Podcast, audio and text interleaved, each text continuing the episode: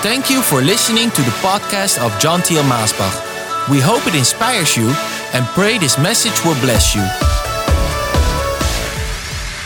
Isn't it wonderful that when we pray, we can say, Our Heavenly Father? We can say, Abba Father, which actually means Papa. That shows of such a close knit relationship. I mean, the bond between a father and a child that is such a such a strong and tight bond that we have, and that we can call the creator of the heavens and the earth, of all the planets and every living thing that is here, that we can call him our Father, that we can pray and say, Papa. Oh, that is such a wondrous thing. And today I want to speak about Him as our Father. Yes, I believe that is something that must be preached and, and preached again because it's, it's difficult for us to let it really soak in. It's difficult for us to really step into that relationship in such a way that we can release into His hands our whole life, every cell, particle of our being, all our days and time, that we can surrender our whole life unto Him and know and believe that He has a perfect plan. He has a wondrous plan. He has good things for us in store. It's already written in his book, the life that we will have, the blessings that he has prepared for us. I don't want to miss any of these blessings. I want to walk on the path that he has for me. Or sometimes the path can look a little bit difficult and scary to us when we look to it from a natural mind, but I tell you, there is no better path, there is no safer place than to be in the perfect will of our Heavenly Father who loves us, who loves us, who loves us so much that He gave His only begotten Son for us. But all that believe in Him will not perish but have eternal life. Oh, don't you love that scripture? The whole Bible in one verse, John 3 16. But it says so beautifully in Ephesians chapter 1 verse 17, I keep asking that the God of our Lord Jesus Christ, the glorious Father, may give you the spirit of wisdom and revelation so that you may know him better. This is Paul. This is a prayer of Paul. Paul says, I am praying that our Heavenly Father, the glorious Father, will give you the spirit of understanding and wisdom that you will get to know Him. In other words, you cannot know the Father out of your intellect, your own mindset, your own studies. You need the Holy Spirit to open your eyes. Or oh, Jesus himself says, Nobody knows the Father but the Son. Nobody knows the Son but the Father. And whom the Son reveals the Father to. Oh, hallelujah. We need Jesus to reveal us the Father. Now, of course, we can read the stories in the Gospels of Matthew, Mark, and Luke, and John, and, and they give us a picture of the Father because Jesus came to show us the Father. But we need more than just reading those stories with our mind, with our natural understanding.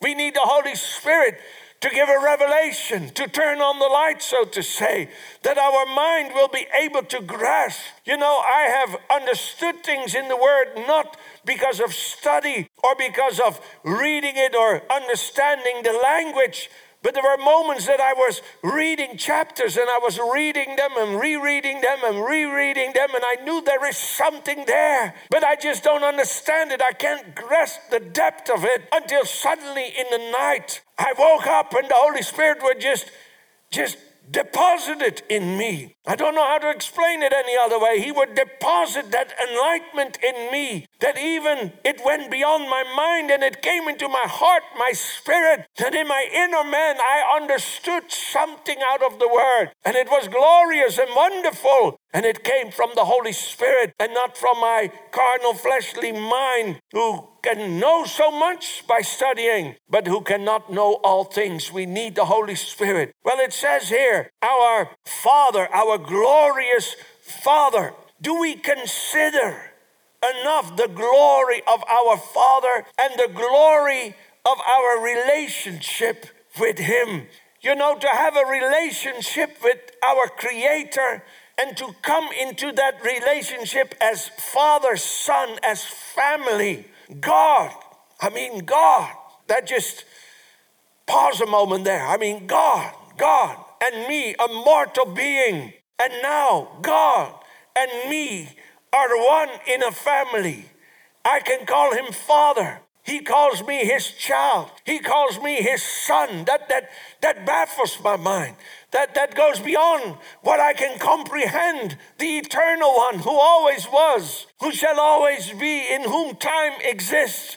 He who is the maker of all things, the great one, the mighty one, whose intellect and, and all knowing goes so far beyond what I can understand. He calls me his son. He calls me his child that is glorious and that gives us such wonderful advantages. I mean, to understand that the, the majesty of his nature. And now I can can be one with him in his nature because he gave me a new nature. Doesn't it say that he made all things new in Jesus Christ? I am one with the glorious Father, and it's all through Jesus Christ. And as he was a father for Jesus, while Jesus was walking here on the earth and calls him Father and, and is praying to the Father and, and trusting the Father to supply in all that he needs and, and trusting the Father in every day as he goes forward, living his life and fulfilling the will of the Father, trusting the Father to help him,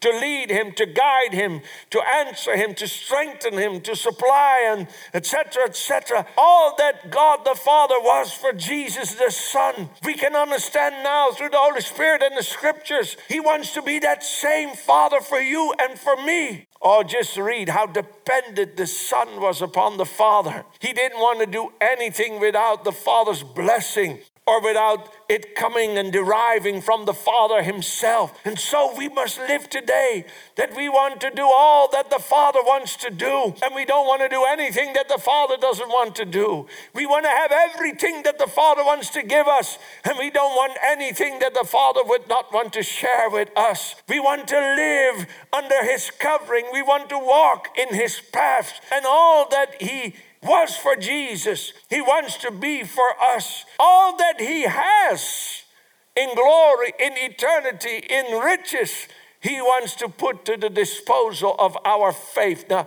oh, these things are, I'm just, I mean, we are used to this preaching. At least I think many hear these kind of messages before, and we hear them all the time, and we even pray and proclaim it with our own mind. But, but do we understand what this means? That our glorious Father and all that He has, He is giving to the disposal of our faith that we may put a claim on it, that we may ask Him, that we may walk in it, trusting that He will supply and He will give and He will help and He will rescue and He will lead and He will guide. He Himself said, I will be your guide. Isn't that? I mean, He could send an angel. He could, you know, He gave us His word. Do it with the word that is written down. But you know, he said, No, I will personally be your guide. I mean, if I come to the palace can you believe the king himself opening the door for me? The king himself serving me. I don't think that's the way it goes in a palace. They have servants for all these things. But here, God himself says, I will be your guide. He himself, he said, I am your protection. I am your hedge, a hedge around you for protection. He himself speaks to us. He is always available to listen to our prayers. And this brings me to another wondrous point here in chapter 2, verse 18 of that same book of Ephesians, it says, For through him we both have access to the Father by one Spirit. Through Christ, we have access to the Father by one Spirit, through the Holy Spirit. So it's always through the Holy Spirit, it's always through Jesus Christ. But yet it says we have access to the Father. That's another thing that, that should change your whole mind, your thinking, your way of praying. You know, if there's one thing all religions have in common is they all pray and one is praying to a statue, others are praying to dead gods, but do we realize today that Christ is alive? Yes, he died on the cross, but after three days he rose again, and through Jesus we have access to the eternal God, and we may come and say, Our Father. Oh, that should change your prayer. You know, some people, they pray prayers, and I know in their heart they're upright and, and beautiful people, but, but they miss revelation, they miss life as they are just praying in a repetition some of these prayers that are given to us like the our father but some other religions they have they have these prayers that somebody wrote for them and they are just praying and praying and praying like an automated machine these prayers you know and just sending them out sending them out but praise god that when we say Father, I come to you in Jesus' name. In that instant, we are transported and we are standing now, not just in this room, in this place, but we are standing before our Heavenly Father, and His ear is open to us and we may share with Him, we may fellowship with Him. We can share our fears, our doubts, our problems, needs, but also our joys and our thanksgiving and our praise for Him. And we can shout hallelujah and we can whisper and we can let a tear drop down because of the things that are going on in or around our life. And we can kneel before Him and we can just soak in that blessing, soak in that holiness, soak in that goodness, that love, that favor of the Father to us. Our prayer life is not some dead ritual or religious thing that we are doing, shouting out aloud or praying to a statue which is dead and cannot do anything. We are in fellowship with God who is spirit and who is alive this day. Hallelujah. Oh, my prayer life, your prayer life life, it should be the most enthusiastic or the greatest moment, the greatest time of the whole day. Hallelujah. That you are fellowshipping and talking with your eternal Heavenly Father. Oh, and He knows. He knows what we are praying. He understands what we are praying.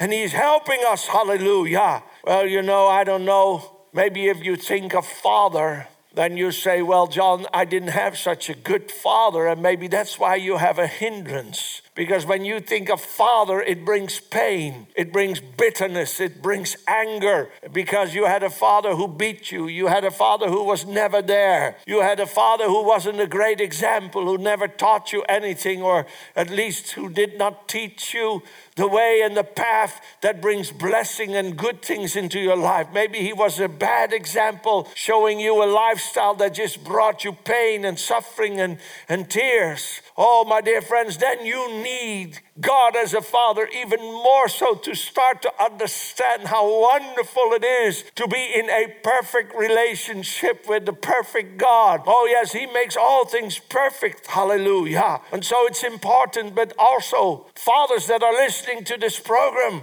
you are not just shaping your child's mind of a earthly relationship between a father and a child, between a marriage, a husband and a wife. You are also being an example, showing them how the Heavenly Father can be and wants to be in their life. So it's a very important role. That's why you need the Holy Spirit. That's why you need help. That's why you need to know the Word of God, that you can be a good father. And if necessary, tell your child sorry and tell them that you didn't do the best job. Maybe you didn't give them the best example, but help them to understand that God, as a father, is perfect and my dear friends, those that are sitting alone at home, maybe you are a believer and maybe you accepted the Lord and maybe you're watching broadcasts or you're listening to broadcasts and preaching and sermons and worship services and prophets, etc., etc., and you're living alone your life with the Lord.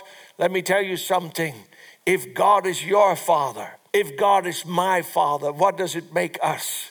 It makes us brother and sister of each other. And so, isn't it a sad thing if you have God as a father? I have God as a father, and so many others have God as a father, but we're living our own separate life, alone, going through the struggles in life, alone in life, trying to find the way and, and make it in, in, in this life in the best way we can while we have such a big family that we are part of. God brought us into His family. And the family of God, yes, there's also some bad things there and some splits sometimes, and there's some, I, I, I don't need to tell all these things. Things happen in a family. But yet, God is our Father. And there are great things that come about in our life when we enter into that relationship with each other as brother, as sister, in that relationship together with God as our Father, that we can serve each other, help each other, encourage each other, correct each other, be there for each other. Oh, isn't it wonderful to have brothers and sisters who are walking the same path, who love God in the same way, who are wanting to serve Him also. Oh, please know and understand that God brought us in the family, His family, and He wants us to gather together. He wants us to worship together. He wants us to work together, to walk together in the light, in the truth, proclaiming that wondrous gospel that God loves all human beings and wants to bring them into his family by the sacrifice of his son. Well, it also says that we must thank God. Yes, it says in Ephesians 5:20, it says, always giving thanks to God the Father for everything in the name of our Lord Jesus Christ. Always giving thanks for everything. yeah, I knew someone and that person made it a point. Whatever happened in life, he would thank God. When the factory burned down, he gave thanks to God. When his wife was sick, he gave thanks to God. When his children chose to go a wrong path, he gave thanks to God. And I don't mean this in a wrong way, like maybe you would imagine now, like, thank you, Father, that they're going a wrong path. Not in that way. But he would not blame God, get angry at God. But he would thank God and say, God, my factory burned down. I don't know what to do. My business, the finances, but I thank you that I'm alive. I thank you that I'm not alone right now. I thank you that I'm here. And when his wife got sick, oh, Father, I thank you that even though I don't understand how this could come into our house, how she could be so sick and even die, how I could be left alone without her. I need her so much, but I'm so thankful I'm not alone now. You are with me, and you will make this whole thing work out for the good for my life because I know that you love me. Father, I thank you that even though my children chose to go a wrong path, you will never let them go. I cannot hold on to them anymore. I cannot bring them into the house of the Lord and push them to their knees, but you, by the Holy Spirit, will wake them up in the night. I thank you, Father, that I have you, that you are with me, that you always help me, that you always have good things in store for me, that you have good plans for my life, and that whatever is negative and comes to my doorstep, you will make me a conqueror. You will give me victory. You will enable me to step over and upward and over these things. You will help me, Father, to overcome these things. You will help me, Father, that these things that are meant to make me stumble will become a stepping stone for me to rise up to the occasion because you are with me and you will help me. Hallelujah. I thank you, Father, always in everything. Oh, Father, today I'm praying for my listeners. Oh, that they may know through the Holy Spirit, if they are your children, that they may know in a greater measure the dimension. Oh, that it is so much larger and so much greater that you are our Father and that we are your child. That you, Lord, will help us in all things at all times, Lord. And you will make us a victor. You will give us the victory, Lord, and you will let your blessing be upon us. But Father, I also pray for those that have left you, the prodigal sons, the prodigal daughters who have turned their backs to you. Maybe they are going their own path because of some disappointment in the family of God. Maybe because their heart got pulled towards the materialism in this world. But today, Lord, as they are watching this program, let them hear your voice who's crying out, My son, my daughter, I long for you to come home. I have a better life for you than you're living right now. I love you so much, I will restore restore you, cleanse you, and help you to overcome this in your life. Or those that maybe have never accepted this revelation, yet that they now, Lord, will open their hearts and let Jesus come into their life and that they will accept you, God, not only as a creator of this world, also as the Heavenly Father. Lord, let them come into this wondrous relationship that you have given us through Jesus Christ, your Son. I thank you for this in Jesus' mighty name. Amen.